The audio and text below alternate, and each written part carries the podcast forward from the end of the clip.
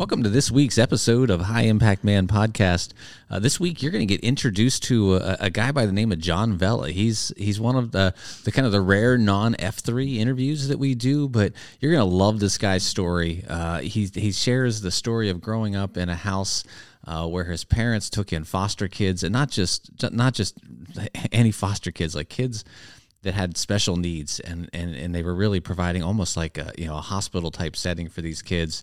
He talks about his journey through life and, and schooling and competing in track and field, climbing Mount Rainier. I mean, this guy's out there living life to its fullest and then giving back to the kids um, in the school that he teaches and coaches at. So sit back and, and really enjoy this episode.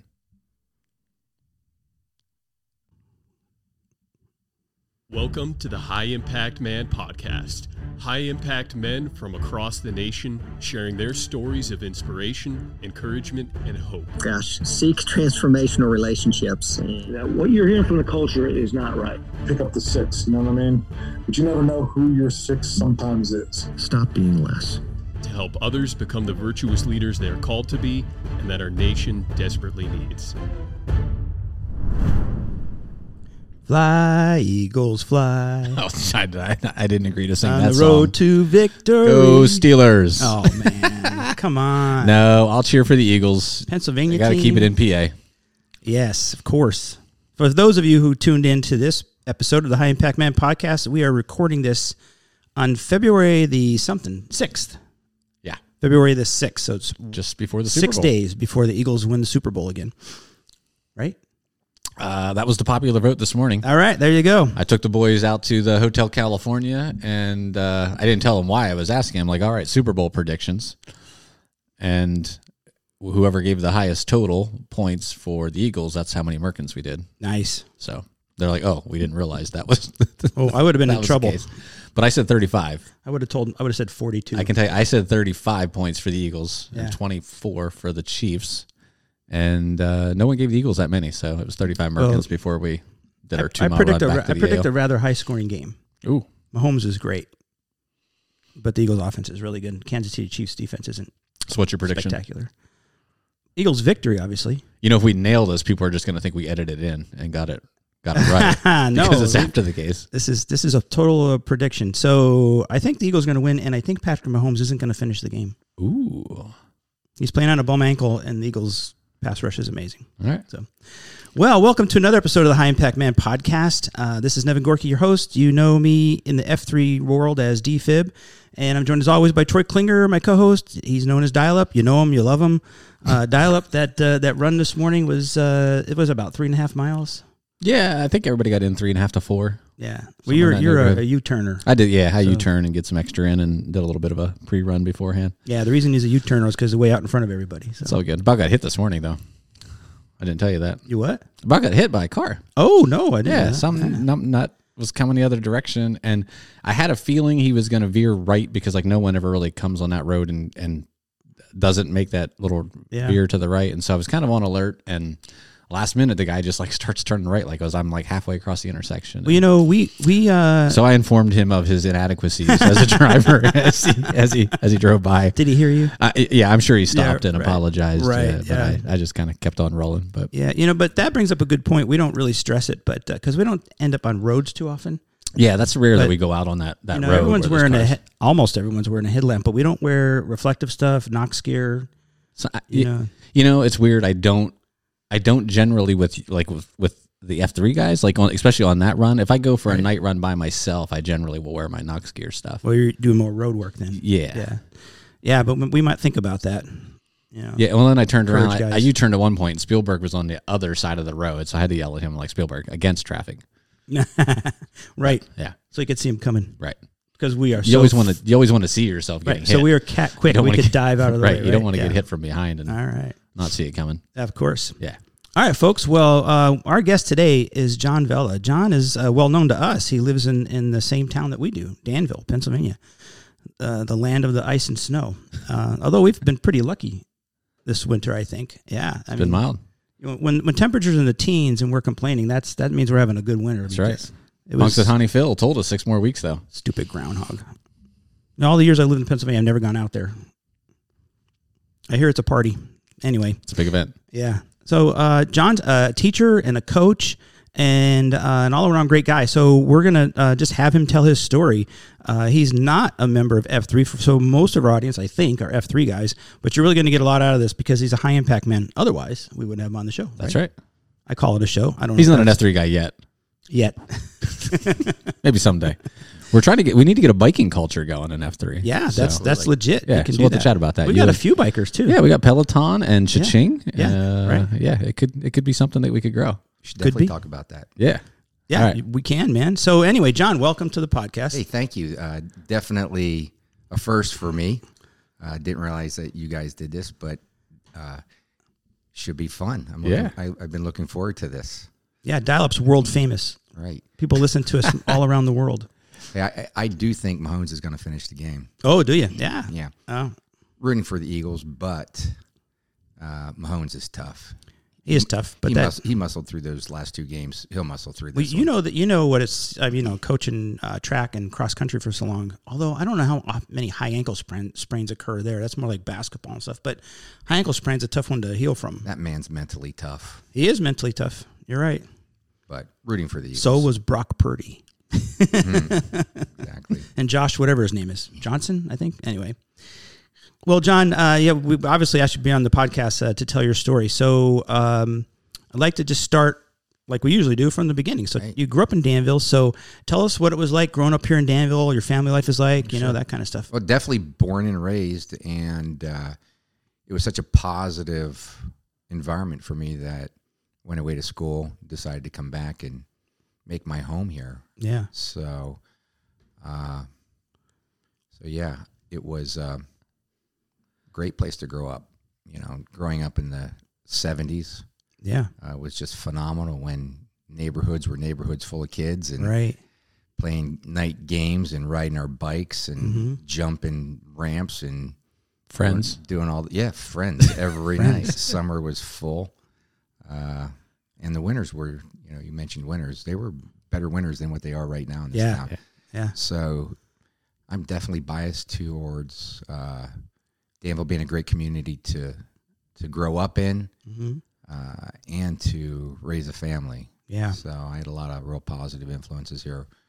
Uh, plus, you know, once I got married and had kids, I wanted my I wanted my parents to know their kids or their grandchildren. So Right.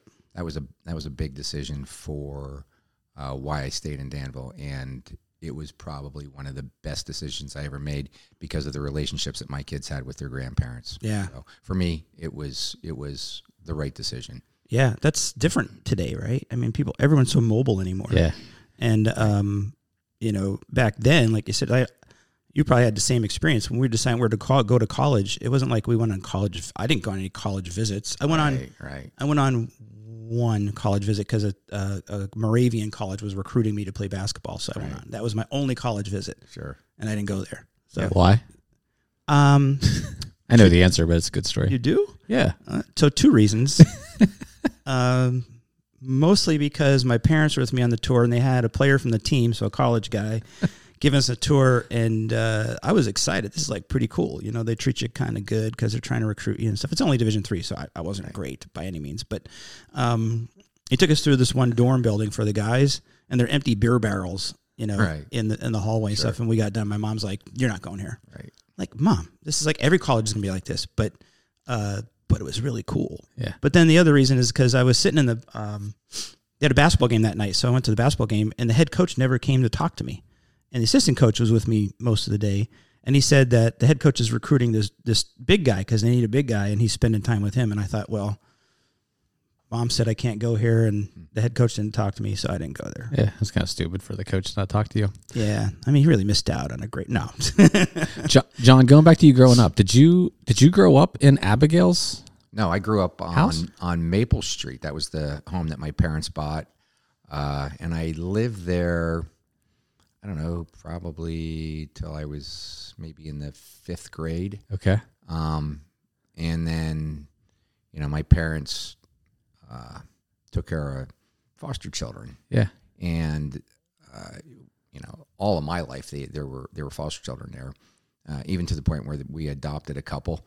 But uh, their mission changed from these regular, you know, kids without parents to uh, medical dependent kids. You know, my dad was a nurse anesthetist, and my mother was a nurse, and my mom had this just ridiculous insight for things, and uh, you know, usually what she started went full circle, and she almost seemed to be ahead of her ahead of her time, and uh, like the decisions she made. Like she started the Danville Child Development Center, where it is today. Really, I didn't know yeah, that. Yeah, she started that. Her and a, another woman, and uh, you know when she sort of grew out of that, you know the Abigail House became available, and they bought it, and you know she had this vision of taking medical dependent kids, kids that were not sick enough to be in the hospital, uh, but too sick to be at home. Right. So it was like a respite care for these parents. But you know, we had some pretty involved kids, uh, re- ventilator kids, and uh, Oh, really? You had kids in the home with a ventilator. yeah, yeah, it Wow. was it was crazy. And what started with one, and Was your was your mom a nurse? yeah, yeah, Yeah, she was a nurse. then right? moved to two to three. So Yeah. literally, the downstairs of that house, growing up, the Abigail House, which is which is a you know. I, An iconic place because Yeah. it's where Abigail Geisinger lived was like a a small intensive care unit. So Right. uh, there were nurses around the clock there. My parents did, you know, the work. My dad would work all day, come home, and uh, take care of kids. So, and you know, with a staff of, you know, my mom and a couple other uh, private duty nurses, Yeah. they took care of these kids. And then on top of that, she started another daycare center in her house. So Wow. it was kind of neat because the residents that were coming into Danville who were having these children, you know, the you know male uh, husband and wife resident uh, doctors right. came into here because they were looking for childcare and they saw this environment and they thought, oh my gosh, this is like the best to blend Right. their children with these these other medical dependent kids, and it worked. Uh, so there was just a slew of these residents that would come in needing childcare, and they would there'd be a daycare center going on and this intensive care thing going on. And my mom had daycare staff; she knew how to do it because of, uh, you know, the experience that she had with uh, starting the Danville Child Development Center and uh, these other kids. It was like it's and, and I grew up during that era when all this was happening. Right. Uh, and there's still doctors here today whose kids are 35, 40 who experienced that. And uh, they still talk about it like it was like so good. Yeah. Uh, in order for that, you know, just the blend. So they they they go for walks downtown because Abigail House is on Center Street, Right. and they'd have kids with ventilators and carriages and they'd have wagons with normal kids you know so it was it was interesting you know for me you know and i, I was like a teenager going in through my high school years like that was normal to me Right. uh you know i never let it like like uh make my my uh, relationship with my parents foggy i thought what they were doing was cool it made me who i was and even as i look back on it now today uh I, w- I would want nothing other than to grow up in that environment again Yeah. so they had a calling. Um, you know, there were days they missed my little league games and Hmm. my track meets and stuff like that, but I knew what they were doing. And and kids back then were a little bit more independent. Like they ride their bike to the little league field and Right. do their game and ride their bike back. And they showed, they showed, and Yeah. they didn't. You know, I mean, it, it wasn't because I didn't feel like they didn't love me. Right. You know, they were just they were doing their thing, and uh, I accepted it, and that that was normal to me. Yeah. That's amazing. It was, That- it, that's it- really it was cool. Yeah, yeah. I, I didn't. I didn't realize it was that extensive, and I guess maybe just Oh, it's to- deep. Yeah, It is and just deep. and just and just because you know a lot of our listeners aren't from from the area, so just Mm-hmm. to kind of detail this a little bit more, the the house that we're talking about, John growing up in the Ab- we, we were referring we call it the Abigail House, um, was was owned by Abigail Geisinger, Yeah. who started the Geisinger Health System. Well, first the, the the George F. Geisinger Memorial Hospital, which has now grown into one of the major healthcare systems in Pennsylvania. It consists of uh, what do we have now? Seven or eight different hospitals and hundreds and hundreds of outpatient clinics and and tons and tons of other services that that cover kind of central PA and uh, northeast PA. Um, and she she started the hospital because um, with with their wealth at the time, she was she was paying to take people from the Danville community to other major cities to get top level health care. Right. And after she did this for some period of time, she's like, why am I doing this? Like these people, even though we're in a rural area, need top level healthcare. And so she, she started her own hospital. She went and recruited a doctor and she built a hospital in, Yeah. in memory of her, of her, uh, of, of her husband. And so the house he, that John's talking about is the house that Abigail lived in whenever she was starting Geisinger Health System, Yeah, it's yeah, it's which a- is really, really cool to, to see that house then get all right. purpose to do what, what your Yeah, parents were amazing. doing. Is amazing, yeah, right? that's, yeah, my, that's, my that's cool. parents had a very strong faith. Mm-hmm. Yeah. My mom and my dad. My dad grew up Catholic. Uh, Yeah. My mom was Lutheran. And when they got married, nobody was going to the wedding. so, uh, but you know, they sucked it up and they went. But uh, they were definitely, you know, people of strong faith. And you know, questioning my dad, I, I've heard him, you know, talk about, you know, why he bought into all this. And you know, when when my mom's name was Nancy, she would pitch another one of her her brilliant ideas, um, and she said it was. You know, it, it was a calling from God. Who was he to dis- who, was he to disagree with? Yeah. A calling from God that we're going to do this. Do Sounds com- like Ray. How do you And, compete with that? uh, so sure enough, next thing you know, they're they're back into the next level of my mom's Right. uh, you know mission, and Yeah. it was she her mission was right here in Danville. Yeah. So and a lot of those kids came from you know Philadelphia, from CHOP and Mm-hmm. and whatnot. So they weren't necessarily local Geisinger kids, um, but they came from from the city. So she had she worked through agencies uh, through through some of the hospitals in the cities, and you know some of those kids were pretty sick. So there were times when we as kids, you know, me and my sister primarily, I have two older brothers that have since had gone. Uh, you know, we'd wake up, come down to in the in the morning, and one of the kids were gone because they they passed Right. because they were, you know, their metabolic disorders were so severe that, you know, they were just sort of, you know, being taken care of in a home environment, Yeah. and you know the uh, prognosis wasn't necessarily good, but they had excellent care Yeah. uh, up until that time. So my mom was, you know, she was definitely a vis- visionary, and uh, uh, um, I'm I'm very proud to be who I am today because of, you know, the relationship I had with my parents. I feel blessed to have been born into that family. Yeah. So I I was going to ask, grow, growing up in that environment, like how how do you feel that's made you help make you and mold you into the man that you are today? Oh, I, I think I'm super sensitive. Uh, I, I think you know, I, I think I'm a caring individual. Uh, so you know, I- it, it impacts you. You you are who you are because of the, experiences you have growing up. Uh, you know, none of us, you know, you, Evan, me, didn't grow up with, you know, we all have our our personalities and you know the things that were rough growing up for ourselves personally, and uh, you know, it, it all just comes together in terms of you know who, who we are. So, you know, it was it was just good. Yeah, Yeah. I mean, it, it's it's an incredible story so far. So I mean, it's amazing, right? I mean, just getting started. the yeah, and um, Yeah, this could go for a while. Yeah, yeah, that's okay. We have no time limit. Although we do have a guy at eight thirty. yeah. So we got a while.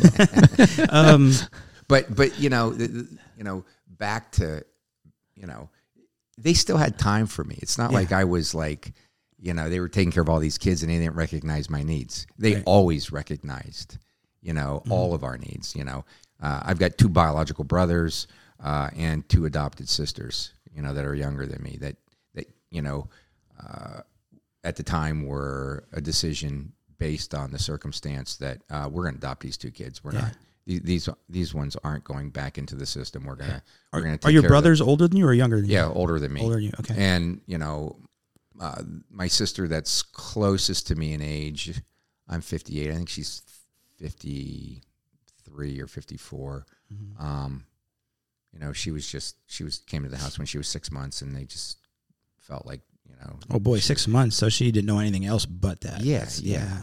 Um, and then my youngest sister who's adopted, her name's Radina. Uh, she came to us with pretty severe cerebral palsy.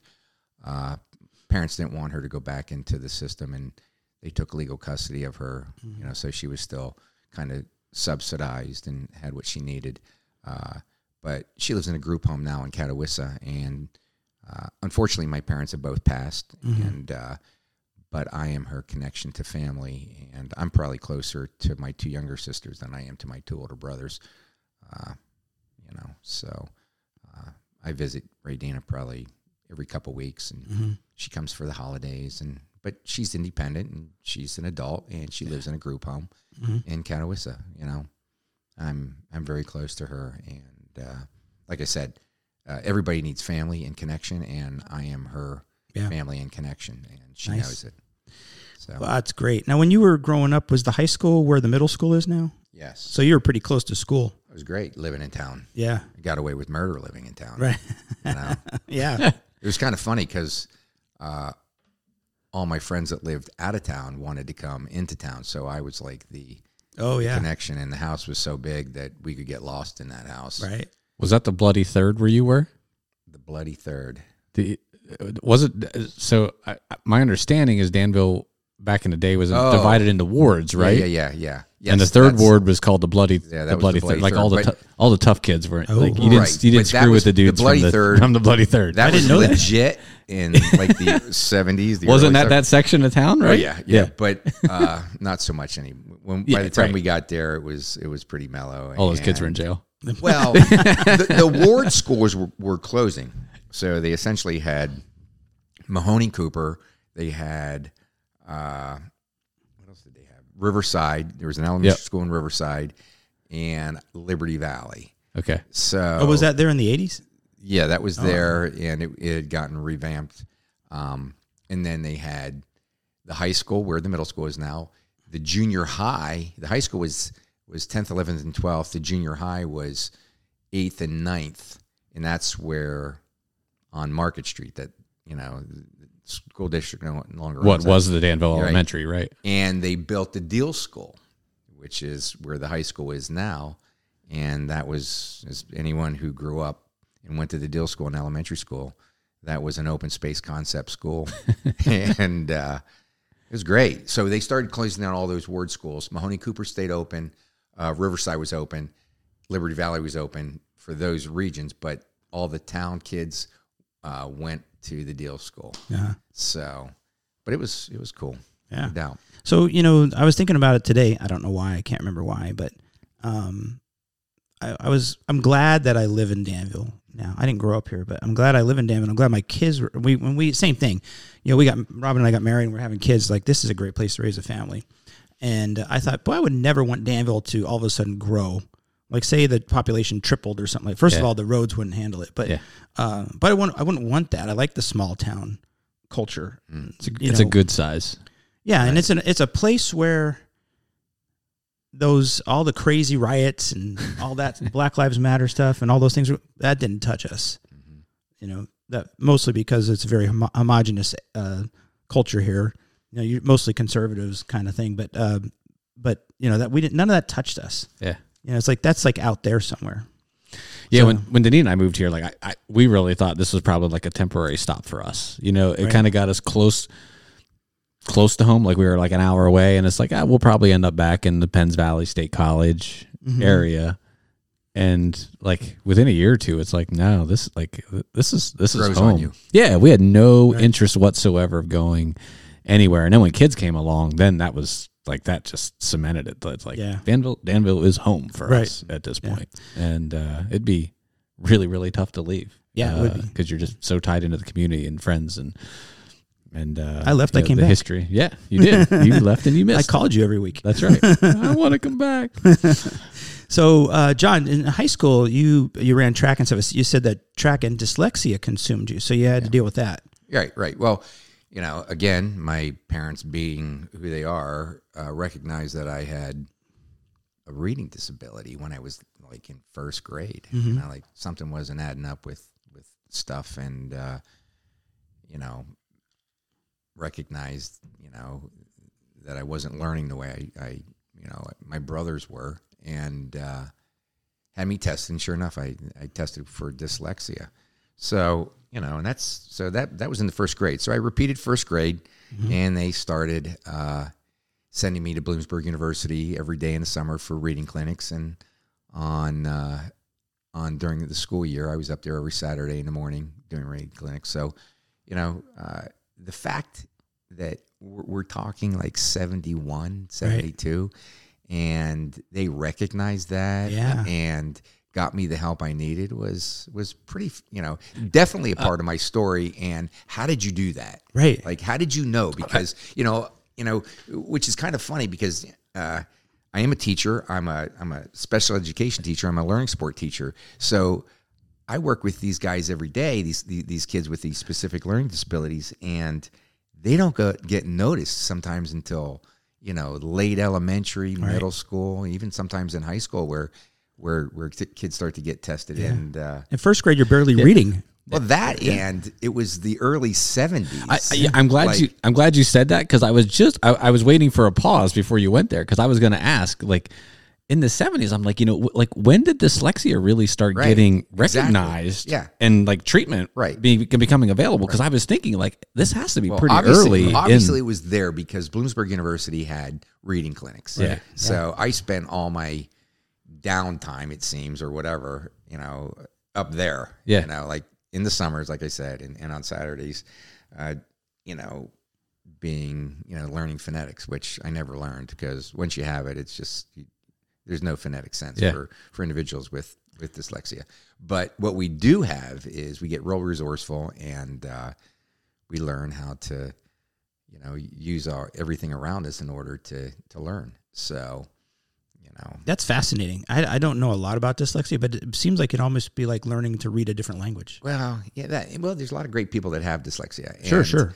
Uh, it's just a, like like it's a, it's a reading disability, and like you know, you transpose numbers, letters, or you know, and it's a it's a visual processing issue. Uh, and you can't sound words out. So every word that most dyslexic have are it's a it's a memorized sight word. So you know, and that's how we read. Like it's a recognized sight word. I still come across words today that I'm looking at like, what is that word? Yeah. You know, and uh, but you know, so I, I went through elementary school, middle school, high school, and it it was not an easy experience. Uh, in, in the Danville School District because as it is today, even back, you know, in the in the eighties, you know, late seventies and eighties, it, it was a pretty good school in terms of uh, standards in in academics because, you know, I think the Geisinger, you know, there, you know, brings in a lot of you know genetically intelligent people, and uh, you know, sure, there's a you know, there's a demographic here that uh, uh, shows, you know, the range of of you know intellectual abilities in Danville, but there are you know there's a strong group that you know that have that are pretty smart, and you know being a, an athlete in Danville, I ran with that group, so. Um, you know, I ran with the Ackermans, I ran with the Martins, I ran with the Malloys, you know, and, uh, uh, you know, that was my peer group. Yeah. So these guys are, tied fishing line to door knockers and uh, yeah, yeah, yeah. But, but they were, they were going to Virginia and they were going to Penn State and they were going to, you know, all these great schools and they were visiting colleges. They were being recruited. Right. Uh, and I and yeah, we you know I ran track and I was quite good at it, and I was also being recruited for track, uh, but you know, uh, I had to be a little bit more selective as to where I was going. Not that those schools weren't interested; they were, but you know, I couldn't. I don't know if I could have handled it. So you know, I got into Susquehanna and I got into uh, uh, Millersville, and I got into Moravian, and Yeah. I got into you know a, a few schools, but they were seriously interested in my running ability. Yeah. and uh, you know we don't want to talk about my SAT scores because standardized exams and, and dyslexia just were Yeah. they Don't go they- together. They don't go together. Yeah. But um, so my dad and I, you know, were visiting these schools because the coaches were like calling even back in 1984 is what when this was was happening, and uh, you know went to visit Millersville, and they seemed to be a little bit more interested in me academically than athletically because they wanted me to go to summer school to learn how to go to college before. I went to college because they saw what my SAT scores were. They saw what my grades were, and uh, we've decided that was a pretty good fit. And Gotta that keep this guy eligible. it was a great fit. Yeah. And I thrived there. Um, you know, it was kind of funny. I, I hardly was able to, you know, I passed everything in high school, but it, none of it made sense. And then as soon as I went there, it was almost like I was able to start over and uh, decide I was going to be a biology major. Ooh, I was a biology Wow. major. Yeah, I was a bio major. I became a bio major, and I literally started from square one uh, with some of the math and sciences. Yeah. and uh, you know, using again my resources, tutors.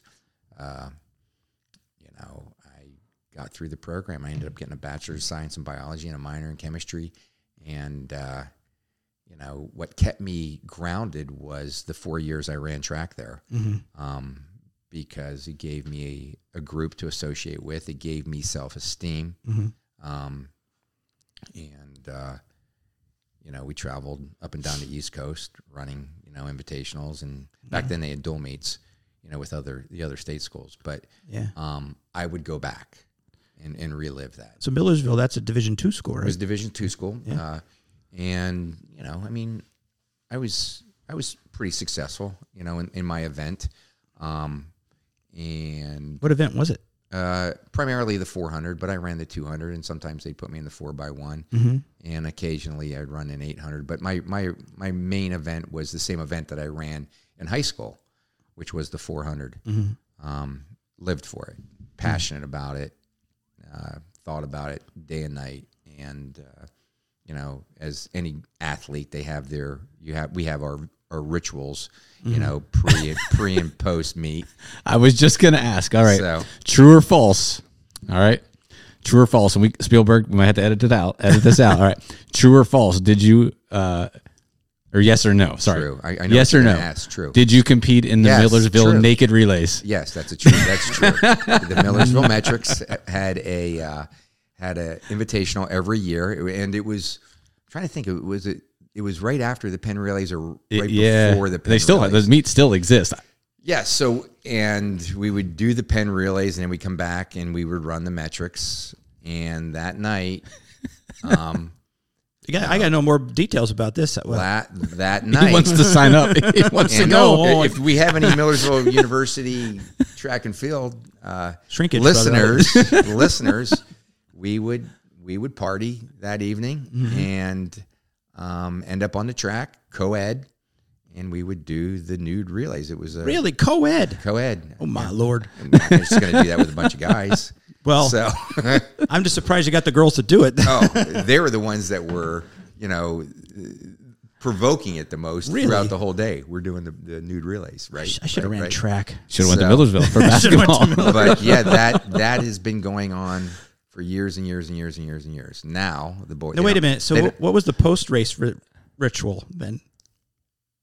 Drinking, okay, partying, and uh, getting ourselves in a frame of mind that you know we were going to do is college life. yeah. So, um, but Well, I don't know. All I know is a bunch of people na- running naked together. It might yeah, be with a baton, and we we we had we had our sneakers on. Oh, okay. Yeah, we didn't put our spikes on.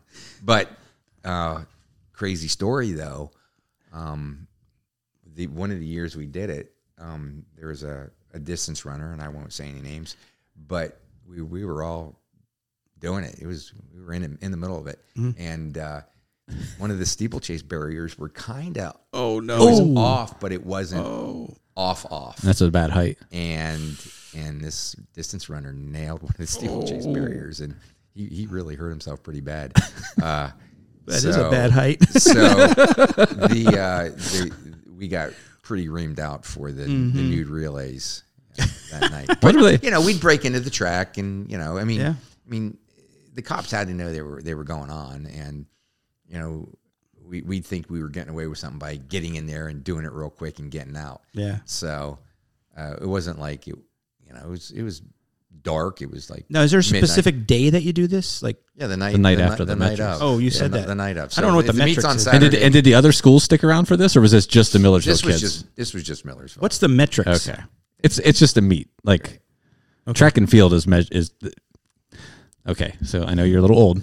We Okay. don't, we don't measure track and field events in yards or Meters, feet yeah, anymore. Everything's in meters. Yeah. So it's the metric system. So they just Millersville metrics. It just kind of rolls off the tongue. right? Uh, okay. So, so yeah, yeah. Um, Does this happen more than once a season? no, just once, and Okay.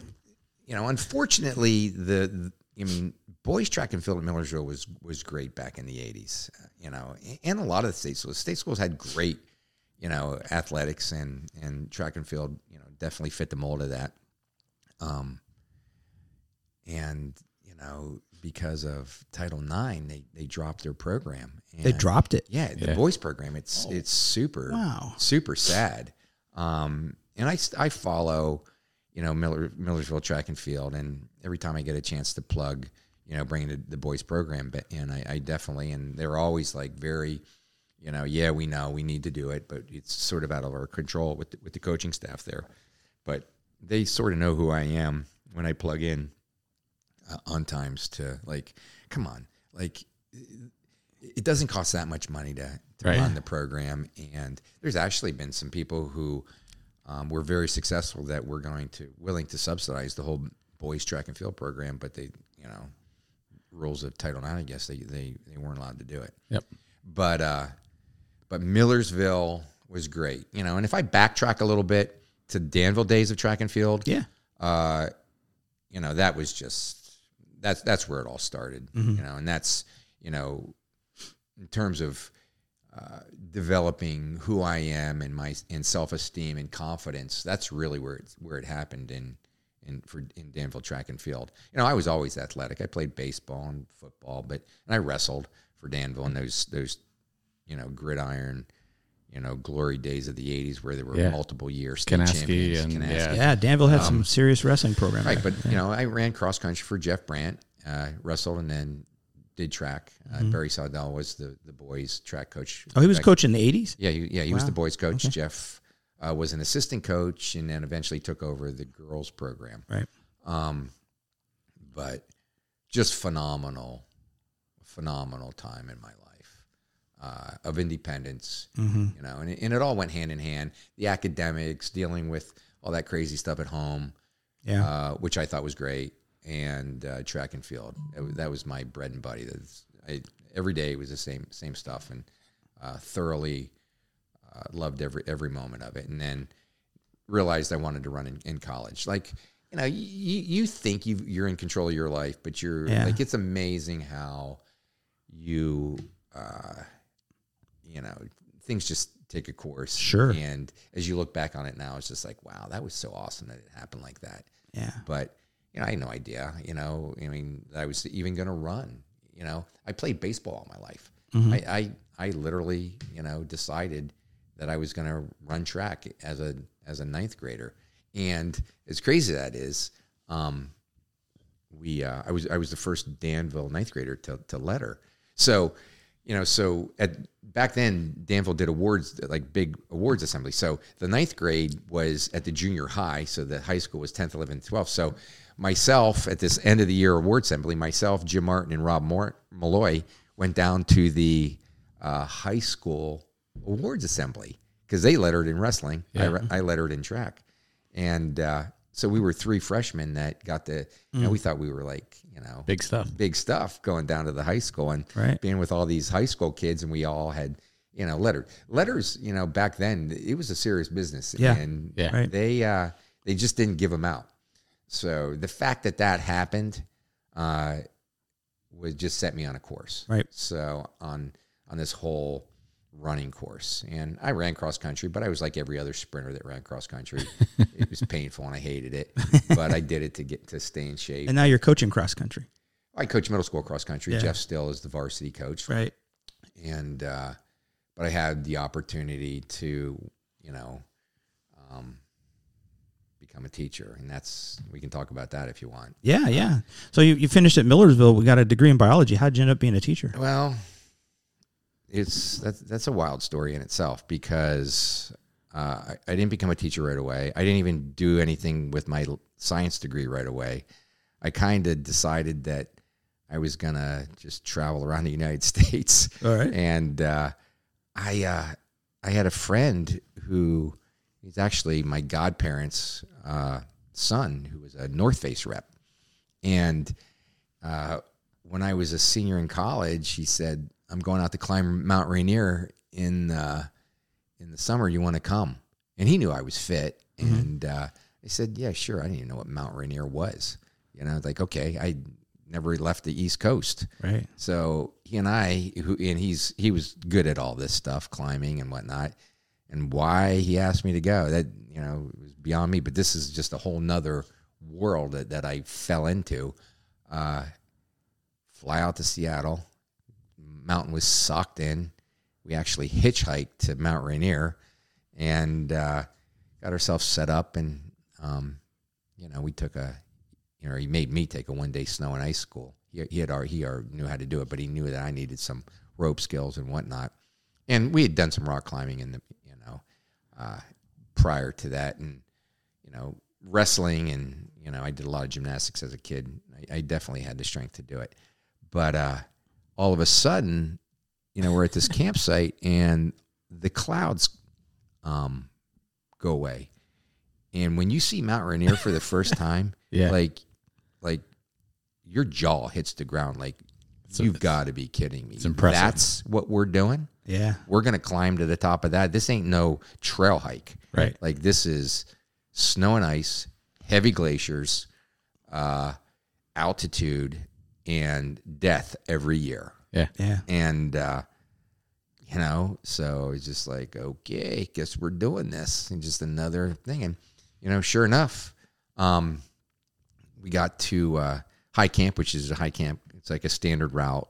Um, and we got to this place called Camp Muir, named after John Muir.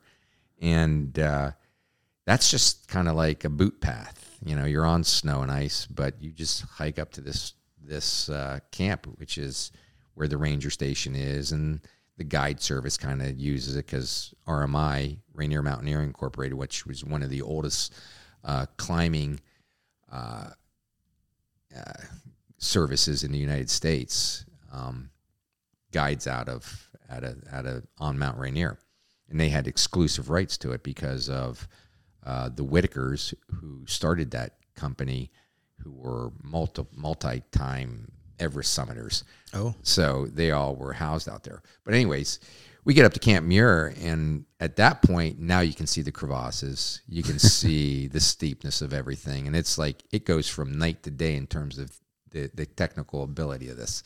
So we're up there, and I'm, you know, we're hanging out and talking to all the other climbers, and there was a a, a guy up there uh, named Bob Fisher, who I'm still in contact with, uh, and I'm I'm 22 at the time, and uh, he says he, he was looking for a couple guys to climb with because you really need to do this on a you're on a rope team, uh, and uh, you're all traveling together on this rope team, and uh, and this is just this is my first experience on Rainier. Are you having second thoughts at this point? Oh, definitely. So so Bob Fisher introduces himself. So he's summited a few times, uh, and but my friend Tom has not, but he's done other stuff. And me, I'm completely green, looking at this like I'm like I'm a newborn, and uh, so we agree, It- and we rope up. You know, you got out of out of our tent at midnight and went for the summit, and we were you know negotiated all that stuff and uh, summited at about six o'clock in the morning and went back down, got back down to Camp Muir, which is like the safe zone, and I was hooked. Yeah. Like I was hooked. And so from 22 to even currently, I still go out there and climb. So Oh, do you I- really? I've had I've had eleven summits on Rainier since that first climb, and I've actually climbed everything in the Pacific Northwest. Eh, eh, You know, there's a whole chain of of uh, glaciated peaks out there, but. Uh, So how high is Rainier? fourteen thousand, but it's it's the most massive glaciated mountain in the continental United States. You know, other than McKinley, it's a training ground for Everest climbers, Right. for McKinley climbers. So you know, I I took some clinics and I was out there, and, and so literally for a decade, seriously, um, I was I was uh, traveling around climbing, just living life. Did you climb anywhere outside the United States? Uh, no, never did. I didn't have to Right, because yeah, sure. you know I, I was in you know Jackson Hole, in Tetons. You know, there, there's enough here to just to, Right. to feed whatever desire you have. You don't, you know, I didn't have to. You know, the, the funny thing is, it's like, well, why didn't you leave Pennsylvania? Like, the thought crossed my mind, but for some reason, I was so grounded to Danville and my support system here Yeah. That wasn't an option. So I was able to go out literally for three or four weeks at a time, get a huge fix, and then come back. And you used to you started taking other people out, right? Oh yeah, I took all, I've taken all kinds of Danville people out there, Right. green just like me, and it was just like they'd be talking about the Adirondacks, and I'd be like, dude, you got no idea. Adirondacks are nothing. You know, come with me. You know, and and uh, Jeff Schultz, which is one of my good friends, and Greg Ridinger, we've all, you know, another good friend in Danville, had no idea, and you know, I was able to share that experience with them. So multiple climbs, uh, mostly successful attempts when I was on it, and uh, I was just going to ask, how many times have, were you not able to summit because of weather? Uh, just a few. We were only ever turned back a few times. Do you usually go that you have a couple days that you can ride it out if you need to? Oh yeah, yeah, yeah. There were times we on we were on that mountain for five days waiting for the snow to stop or you know conditions to be right because I mean even if even if you're climbing in July, like it's snowing, it can be the, the wind can be you know pretty voracious. Um, did a winter ascent in February one year. We in it was actually I think I want to say 1990. We were the first the first team up in February. Uh, Wow. 1990. There was a Piper Cub that had crashed in the in the crater. They had airlifted the the bodies off. The people didn't make it, and but we we went down and we looked at the plane and stuff in the crater because the cr- crater is all full of snow and ice. So, so you know, doing it, you know, for the past, you know, 22 to 57, whatever, I don't know, it's a bunch of years. Um, never wanted my kids to do it. Never exposed them to climbing. Uh, never wanted them to see it, to breathe it, to taste it. Nothing because I didn't. I didn't want to be. I, I- I don't want to hear any. I didn't want to hear any, get any phone calls, so to speak, or whatever. Right. Yeah. Sure. So, but they knew, you know, I had pictures. They knew that, that this was a part of my life, and even as as they were little, you know, I'd get phone calls from my my climbing buddies. Hey, we're meeting. Do you want to you want to be a part of the team? And be like, yeah. So I still did it, not as much, but I I would still every couple of years I'd go out and and bag a summit somewhere out there, and uh, so you know I raised my kids. I've got I've got three three biological children. You know, Nathan, Tyler, and Emily, and uh, you know we traveled all over the country, saw all the national parks. Uh, they were all really good athletes. We skied and snow, you know, all winter long, and we in British Columbia and Colorado and you know Vermont, all the great places. And uh, so they, them being you know strong and seeing the country, and uh, you know, they eventually grew up. They eventually went to college. They eventually got careers, and like they eventually didn't want to come back to Danville. they eventually wanted to go to the mountains. Oh yeah. So so I you know Tyler graduated uh, from IUP in nursing, and my daughter Emily graduated from IUP in nursing, and Nathan graduated from Penn State, and he's a he's like a software engineer. Worked in Manhattan, lived in Brooklyn, and then COVID hit, and uh, he was working from home in Brooklyn. So in the meantime, uh, you know those two nurses. Uh, one was in Salt Lake, one was in Seattle, and they were traveling and you know, uh, you know doing the whole skiing and mountain biking, you know, out there and uh, seeing all these mountains you know, and falling in love with you know know the big peaks and and being on them and being exposed to them. Uh, and you know when Emily was in Washington, there's this mountain called Crystal Lake or Crystal Mountain, and it's a bird's eye view of Mount Rainier, mm-hmm. and they'd ski it all winter long, and you know like they were just we love this mountain, it's beautiful to look at, and it came up, mm-hmm. Dad, will you take us up? Mm-hmm. Dad, will you take us up? And they're adults, you know, and uh, and I thought, "Hmm, yeah, let's do it. So um, Tyler's in Salt Lake, you know, Emily's in Seattle, and we had decided that we weren't going to invite Nathan. so City boy. yeah. Well, yeah, he was in the city. He was ready to transition. He now lives in Denver because he was tired of uh, living through them. You know, because he, he had just as much exposure to the mountains as those guys did. Yeah. Uh, and he was tired of of Manhattan and Brooklyn and uh, back to the COVID. COVID happened. He was stationary. Didn't have to go back into the office, and he made uh, a beeline to Denver. So he now lives in Denver, skiing every weekend, mountain biking, and traveling all over you know Colorado, and, and now just thoroughly enjoying you know that the aspect of what the other two were doing.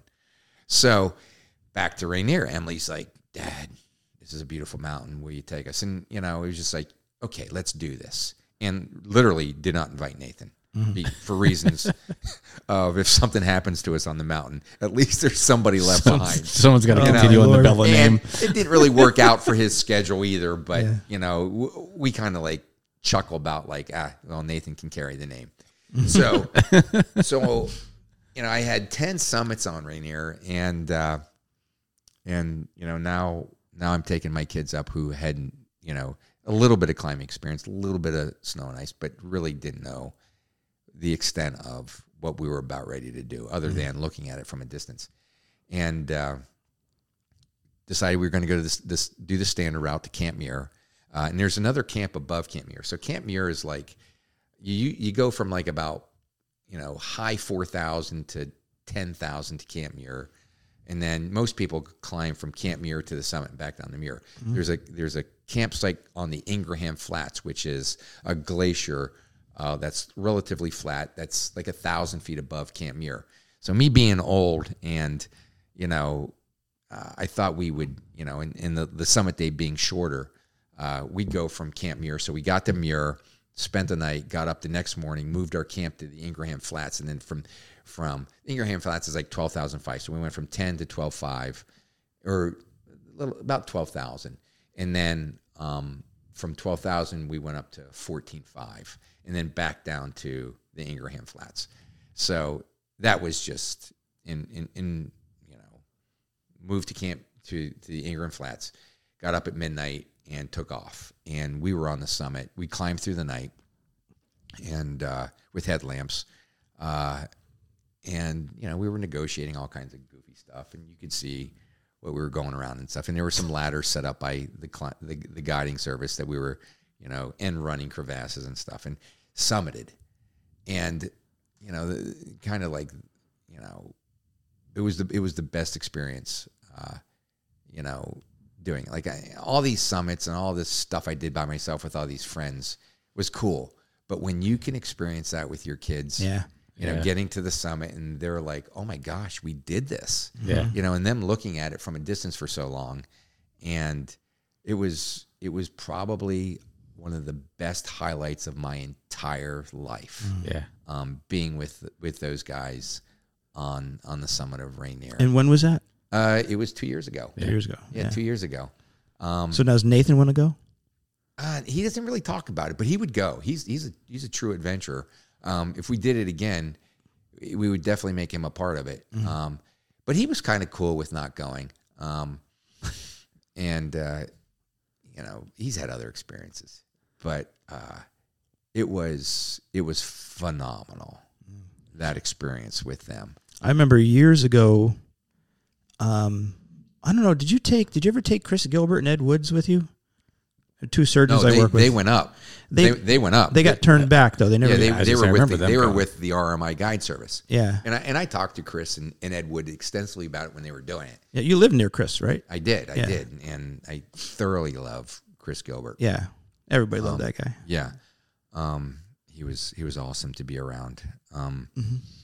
but adventurers Yeah, Yeah. and uh, older they older in life yeah, took up this stuff. yeah, yeah, yeah, But there's a lot of people that that I know. Even you know, there's there's a group of of physicians at, at Geisinger who have made multiple attempts at that and have not gotten up. So I, I'm just like, you know, it's kind of cool that every chance I get up, you know, weather's good, it cooperates. But Well, the reason I bring it up is because when they were doing, it, I thought because we were we were going to church together, Right. And I saw you and I said I said, hey, I forget what I said. Like I'm like, you know, I'd like I'm interested or something. And I think you like tapped my belly and you said, well, you, you got to get in shape. did I say that to you? Yeah. It definitely sounds like something I would say. and you were right. I would say. So It's- so so that's kind of that was kind of my twenties, and uh, um, you know, I told the story of my kids doing. They were adults, but you know, there was a lot of a lot of climbing between twenty two to thirty. I got married, um, had my kids, and you know, we we still had a lot of great experiences. I mean, with my kids, we skied all over the country. Um, they mountain biked. We rode trials motorcycles. Um, we uh, did a lot of hiking. We did, you know, them growing up. We did this, you know, like this two month RV trip, you know, which was which was cool. And it was kind of funny when they when we did that trip. I think Nathan and Tyler were and Emily. They were they were little. They were I don't know, like maybe 10, 10 11. And uh, I took all three of them up to Camp Muir. We, we started up real early and hiked up to Camp Muir and, and came back down. Um, but I got great pictures of them glissading, you know, down the down the snow chutes and stuff on Yeah. on the snow field at Camp Muir. Um, but but we were always exposed. You know, I've always exposed them to, you know, naturally. It was that's like another thing. Like it just all just happened. Like Right. none of it was planned. It all just happened. So we started we started this mountaineering story because you were uh, got out of college and started traveling around the country, Yeah. and you're going to get to how you became a teacher. Oh yeah, yeah, yeah. Well, that was even later in life, but I, I actually did get a job using my biology and chemistry degree for a bunch of years, and uh, I hated it. Yeah. What was what was that doing? It was it was a company called Anthracite Industry, Industries over in Snydertown. We it was a coal uh, anthracite processing plant, Okay. and you know it, it was a legit lab. You know, gas chromatographers and Okay. GCs and all this other Stab me crazy in the stuff. ni- eye with a knife. And uh, oh, my lord. but uh, I hated it. Yeah. I, I just was not happy doing it, and uh, began doing some soul searching as to what I wanted to do with my life. And, um, you know, it's just one of those periods of your life, like you know. So I, I was I was running. I remember running a lot and, and doing a lot of thinking, and uh, I, I would be running. You know, I kids were sort of little, and I'd be running with them in joggers and stuff like that, and that that continued for a for a few years. And I remember reading uh, like a U.S. News and World Report. You know how they always have those best colleges and Yeah. Yeah. careers and all kinds of goofy stuff. I was like leafing through it, and um, there was this, you know, best jobs for like the time period, and like special ed teacher. There it was. It was just like, oh my gosh, there it is. That's what I want to do. Yeah. And uh, being that I grew up with dyslexia, uh, it was it made even more sense to me. Right. And I, I remember graduating from school thinking I hated school so much that I would never want to be a teacher. Yeah. But that had passed with Yeah. some of these life experiences and stuff like that. And I saw this, and so I thought, okay, I'm going to give this a shot. Took two classes up at Bloomsburg, just graduate classes. I, I was curious and fell in love with it. Yeah. Literally, like this is me. And I learned more about myself in those two classes than I could have ever imagined. And uh, so uh, I applied for grad assistantship, got the grad assistantship. They paid for it. You know, I was working for one of the professors, didn't have to pay for anything. I quit my job and went full on and uh, got them my master's degree in two years and had my pick of jobs. You know, as a male in special ed, this is like I was a minority. Had my pick of jobs. Obviously, I picked Danville, and at that point, uh, you know, my kids were I don't know, they were like little still. I mean, we did that that RV trip uh, and I had become a teacher prior to that. So, because I had my summers off, Yeah. and uh, uh, you know, that's where I've been since. Yeah, so like 2006, I think, right? Yeah, yeah, you, something you, like you started coaching too. Yeah, yeah, and co- yeah, Jeff Brandt and I started coaching right away. Um, you know, we had a middle school cross country program. He was trying to micromanage that, coaching varsity, and he handed it to me and just said, "Here, this is yours." Uh, I modeled my program after his program, and we had nothing but success. Yeah. Um, and again, it's just like, how did I get here? I'm looking here like, man, this life is life is great. I truly enjoy life, you know. Um, and I'm I find myself in, in places that, you know, I feel like God has put me there. Right. And uh and and and I'm and I'm blessed, beyond blessed with my life experiences, the health of the people around me. Um and I hope it continues, you know. I mean, it, it, there's no perfect whatever and you know, but I, I I've been given a lot, even though I've had a lot of weird experiences in life. But I've always looked at how positive things are. Yeah. So I'm teaching, coaching with Brandt, taking over the middle school program, helping with the varsity program, coaching. You know, I was an assistant track coach. You know, Barry was still coaching for a bunch of years, and uh, just having fun. You know, and working with kids who I truly relate to. You know, because of my own shortcomings. Now you you work with high school kids. High school, yeah. I, I've been, you know, I, I started at the middle school. I got moved up to the high school right away, and uh, you know, I, I'm learning just learning support teacher. That's what they call us. Right. Uh, they call it. It's it's under an exceptionality label. All right. Um, I really don't like the term special ed, you know, because it, it, it goes way back. My master's degree is is in exceptionalities, K through 12. And exceptionalities covers anything from uh, moderate to severe uh, intellectual disabilities to gifted. I can I can work in any of those capacities. Plus, mm. I'm certified in biology and chemistry. They mm-hmm. tried to pull me out a couple times to, to teach regular ed, and this is like nope. So you know, and, and and I work in a field where people say there's burned out, but I truly feel like I have retired, and this is what I do to Yeah. be to keep myself busy. You know, That's cool. I, a, a quote that I'll share. You probably don't even remember ever saying this, but I, I love the quote that I heard you say one time that with with the and I, I know you're not a big fan of the special ed label, but um, for the kids that you teach, you use you use your quote was, "I just want to give them a level playing field." yeah. And I, I, I, I don't know. That quote spoke to me, and I, I just love like that's that's what you're doing, right? You just you just want these kids to have the same opportunities as, Right. I um, know in the classroom as the other kids. Yeah, you know, because of of my own learning disability, I and and there's a lot of kids at the high school, elementary, middle school, a lot of kids across the country that are dealing with mild learning disabilities. Like it's not such a rare thing anymore, and it's identified today, and there is a boatload of them in every school district, and uh, I guess my gift is that I can see it. Yeah. I was going to ask you, in your job, do you get involved in identifying kids that may have it? Uh, that's more of a school psychiatrist or psychologist, and uh, but but I know because I can tell people who are compensating and hiding, Right. Because I did it, you know, and uh, I think I think you know, and I don't want to brag, but I think I'm good at what I do because um, there's a, there's a saying that you can see people at the door. Kids want to be seen at the door as they're coming in, and they might be carrying all this baggage, and uh, like if you can see them and diffuse it right away and de-escalate whatever they're dealing with walking in the door because of uh, what they're trying to hide, man, their day is a lot better, and that's what I'm good at. So, and I, and again, I uh, only because I've lived the life, and uh, and so every day is a fun day for me at work. That's awesome. Um, and and literally, like I said, I feel like like I retired and I needed something to do, and this is what I do. Yeah. Uh, and on top of that, um, I get to work with with cross country and track kids, which that's a whole nother world of just fun. Um, another some world of, some of of my kids' best days were with John Vella, either middle school cross country or for Evan or Pong Well, track be- and field. The beauty of, of high school kids is they want to be treated like young adults. They Yeah. don't want to be babied anymore, and they want to they they want to they want you want to be talked to like an adult. They want to be, you know, looked at and uh, just have a good time. And I, I walk the edge sometimes. I'll, I'll, I'll admit it, especially with those track kids.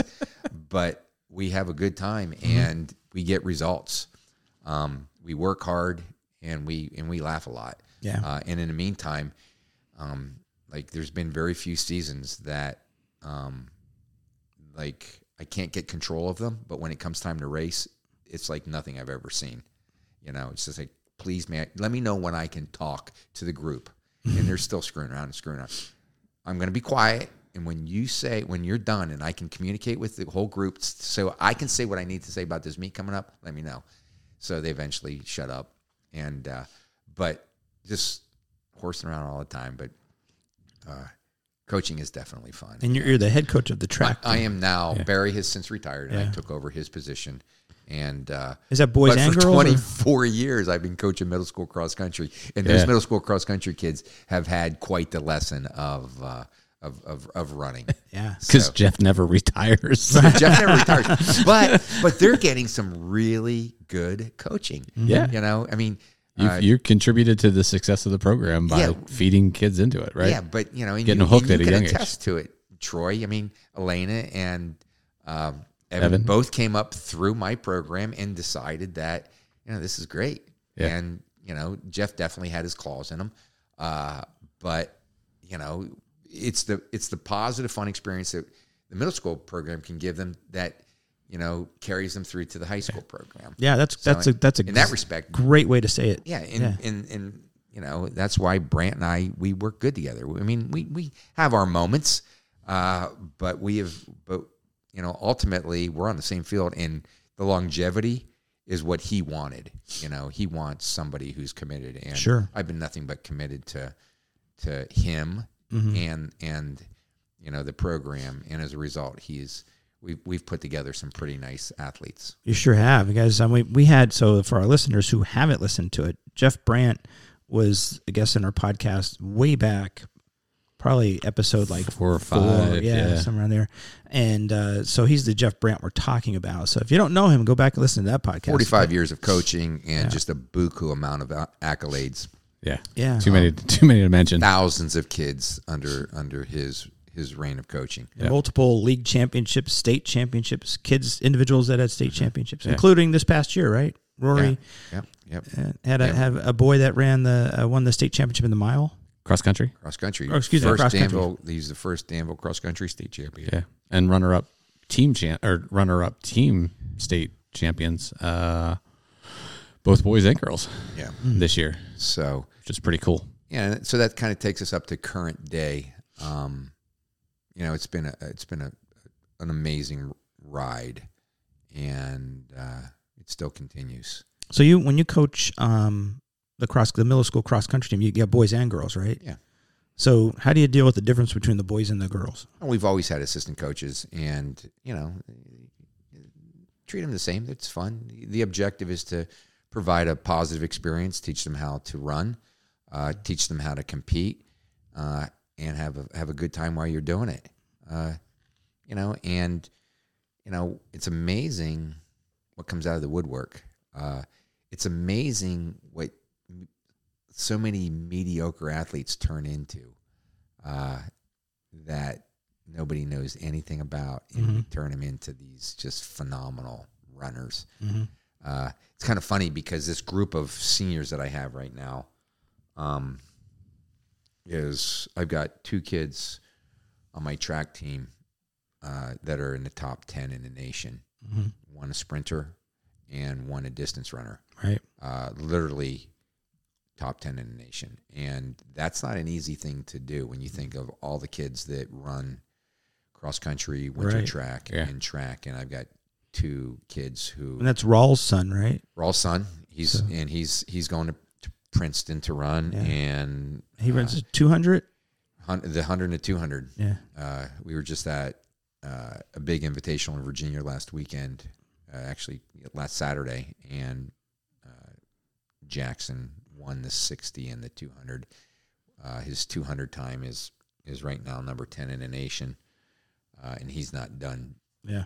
pushing that time down. And Rory, who is mile 3200 guy, uh, running the 3000. His 3000, I looked today, I think he's 11th or 12th in the nation, and he's not even close to being done. He was frustrated because he didn't run the time he wanted to. But, you know, it's hard to, you know, when, when you're dealing with taking teams or, or groups of kids, you got to go to meets where everyone can participate. Yeah. Um, and this meet was huge, but it wasn't the biggest meets in the country. you know, we could fly him all over the country to, to chase, you know, these 10 elite runners, but, you know, he'll, he'll get his shot at them. Yeah.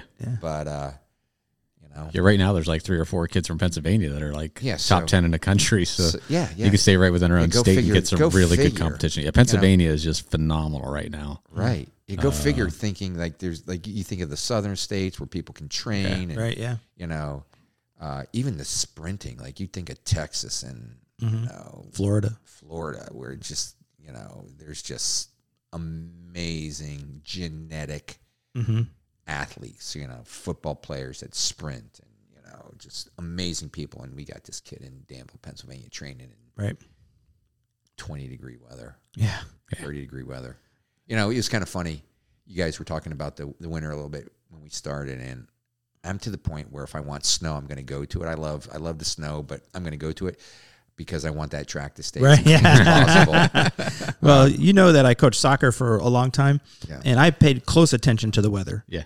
Oh yeah, yeah. So now that I stopped coaching, I don't really give a darn. right. I mean, I really don't want to shovel the snow, but I mean, I don't really care anymore. Oh, we we've shoveled lanes in the past. I've got great pictures. Yeah. Um, but back to this group that I was talking to about. You know, I got this this. I have pictures of all these middle school cross country runners, and we we do this this invitation. We do two neat invitations. One is in Scranton, uh, and one is this li- list league meet. And uh, I always get pictures afterwards. So you, I have this group of seniors who are all running for me in track right now. Uh, Jackson's one of them. Rory's one of them. Renzo is one of them. Uh, you know, there's just just this group of neat kids, and they're all like seventh and eighth graders. And who would have thought like they were su- they'd be such a powerhouse Right. right, now At that age, back yeah. then? And we were just happy to win the the Lackawanna meet or the league meet in Lewisburg. We were just like tickled to death and going to get ice cream afterwards. And now we're now we're like Yeah. you know, uh, looking at the rankings. We're not looking at Pennsylvania's rankings. Yeah. We're sliding it up to all of the states Right. and Yeah. seeing where they fall. Yeah, it's amazing. Danville has produced a lot of athletes. Yeah. And the, the football team's success this year, the amount of athletes Yeah. they had there. But I got we got to get up. Uh, we got to wrap it up pretty soon because it uh, we got another another guy coming on to record in about fifteen minutes. But so I got two questions for you. Sure. I ask ask all the guests these two questions. So the first one is, um, if you had to pick somebody, could have been from somebody from the distant past, doesn't matter, anybody that you would think of as like somebody who's inspired you, motivated you, looked up to, hero, however you want to phrase it. Who would that be? My dad, Yeah. Ray Vella, he uh, was my rock. I remember him spending hours and hours and hours with me on my homework, and he is my superhero. He is my goat. Uh, uh, both my parents, I would take time back immediately. Yeah. uh, love both my parents equally, but I was really well connected to my dad. Um, and, uh, you know, if I could, I, actually, I look forward to spending more time with him at some point. Yeah. Absolutely. But, uh, um, I severely miss him. yeah. Yeah. I, He was an I mean, awesome, awesome man. You know, I mean, you probably know, but I knew your dad because he was still Right. uh, working in the hospital and he had to use a, a, a jazzy Yeah. to get around. But man, he was, he, everybody knew your dad. Right. Yeah. He, he had a neuromuscular disease called Yeah. Charcot-Marie-Tooth. Right. That's why it's a it's a d- degenerative recessive thing uh, that eventually uh, put him in a wheelchair. Yeah, but you could never tell by his attitude. He had ah. just incredible attitude all the time, all the time. He Tough would- as nails. He would come to cardiac rehab in his jazzy, and we would we would get him on to the upper body exercise thing, and we had straps to get, to get his hands on there, and He'd come up there a couple days a week and and work out with us in up in the cardiology department. Rock and Ray, we called him Rock and Ray back then, but he, he was he was truly inspiring. You know, at that at that age, retiring retired, he could be just sitting home doing his own thing, and there he is volunteering at the hospital, Right. zooming around on his jazzy, stopped. and still still came Never in stopped. and did not let his disability Right. stop him. Like Right. he came in and did what, did what he could. Like you know, Yeah. we modified, but he came in and he, was did whatever exercise he could, lifting weights, using that upper body exercise bike. It was he was he was a awesome, man, passionate about inspiring man. everything that he did and everyone he came in contact. with. Yeah. Yes. Yep. Yeah. Beautiful man, and would never uh, would do anything for anybody. Yeah. Uh, he'd be a great one on this podcast because his stories would trump most I could people's just stories yeah, because couldn't even imagine. the things that he was exposed to and how he got to where he got to are jaw dropping. Yeah. So I wish I knew an eighth of what he went through. Yeah. So Well, great choice. So, um, the last question is: This is your chance to speak to the men of America. What message would you have for the men of America? men of America, be positive, uh, love, you know, the people that are in your life, uh, work hard, Mm-hmm. um, be be true, be a you know be be true, be honest, Mhm. and uh, you know be passionate about the things that you love, and uh, love your wives. Yeah, that's a Yeah. good one. Definitely love your wives because Yeah. they're they're great people. Well, Dial Up here challenged us this morning at the end of our um beatdown. He challenged all the guys there to do something special for your wife today. So I cooked two dinners tonight. I was gonna say, how'd you do? I cook. I got her flowers. I get her flowers once a week, so that's not special. I But saw those flowers up there. yeah, and I um, I cook dinner for her frequently. But anyway, I cooked two dinners for her, and I but I served her. I made sure I, the you. This is my this was my first attempt at making a sauce. I usually just put meat on fire.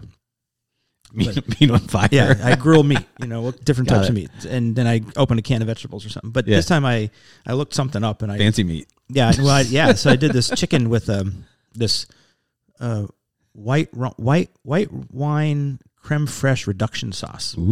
Ooh. Yeah, sounds. Yeah, It sounds. was actually pretty good. yeah. So anyway, that's what I did. Did you for save her. me But? There's a little bit upstairs. Oh, I threw the sauce out. I threw out the Oh, sauce. All right. I'm sorry. The chicken's there, but that's just So good. chicken. So good. Yeah. So anyway, he he challenged us to do that today. So that was a great message. Well done. Yeah, Yeah. yeah. America. Well, dial up. I think we spoke to another high impact. man. We absolutely did. Pleasure. Thanks for coming on, John. Well, thank you for This is awesome, inviting me, and uh, you know, it, it was fun. Hopefully, hopefully somebody can get something positive out of all this. Oh, I'm sure. I'm sure they will. Yeah. Tell all your friends. Yeah. all right. Peace out, brother. Peace out. Thank you for listening to this week's episode. I would like to thank our guests for joining us and sharing their story of becoming a high impact man. More information and resources can be found at highimpactman.com.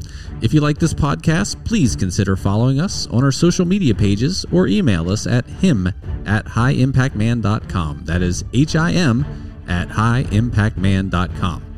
The High Impact Man podcast has a new episode every week, and you can find them on Apple Podcast, Spotify, and Google Podcast platforms.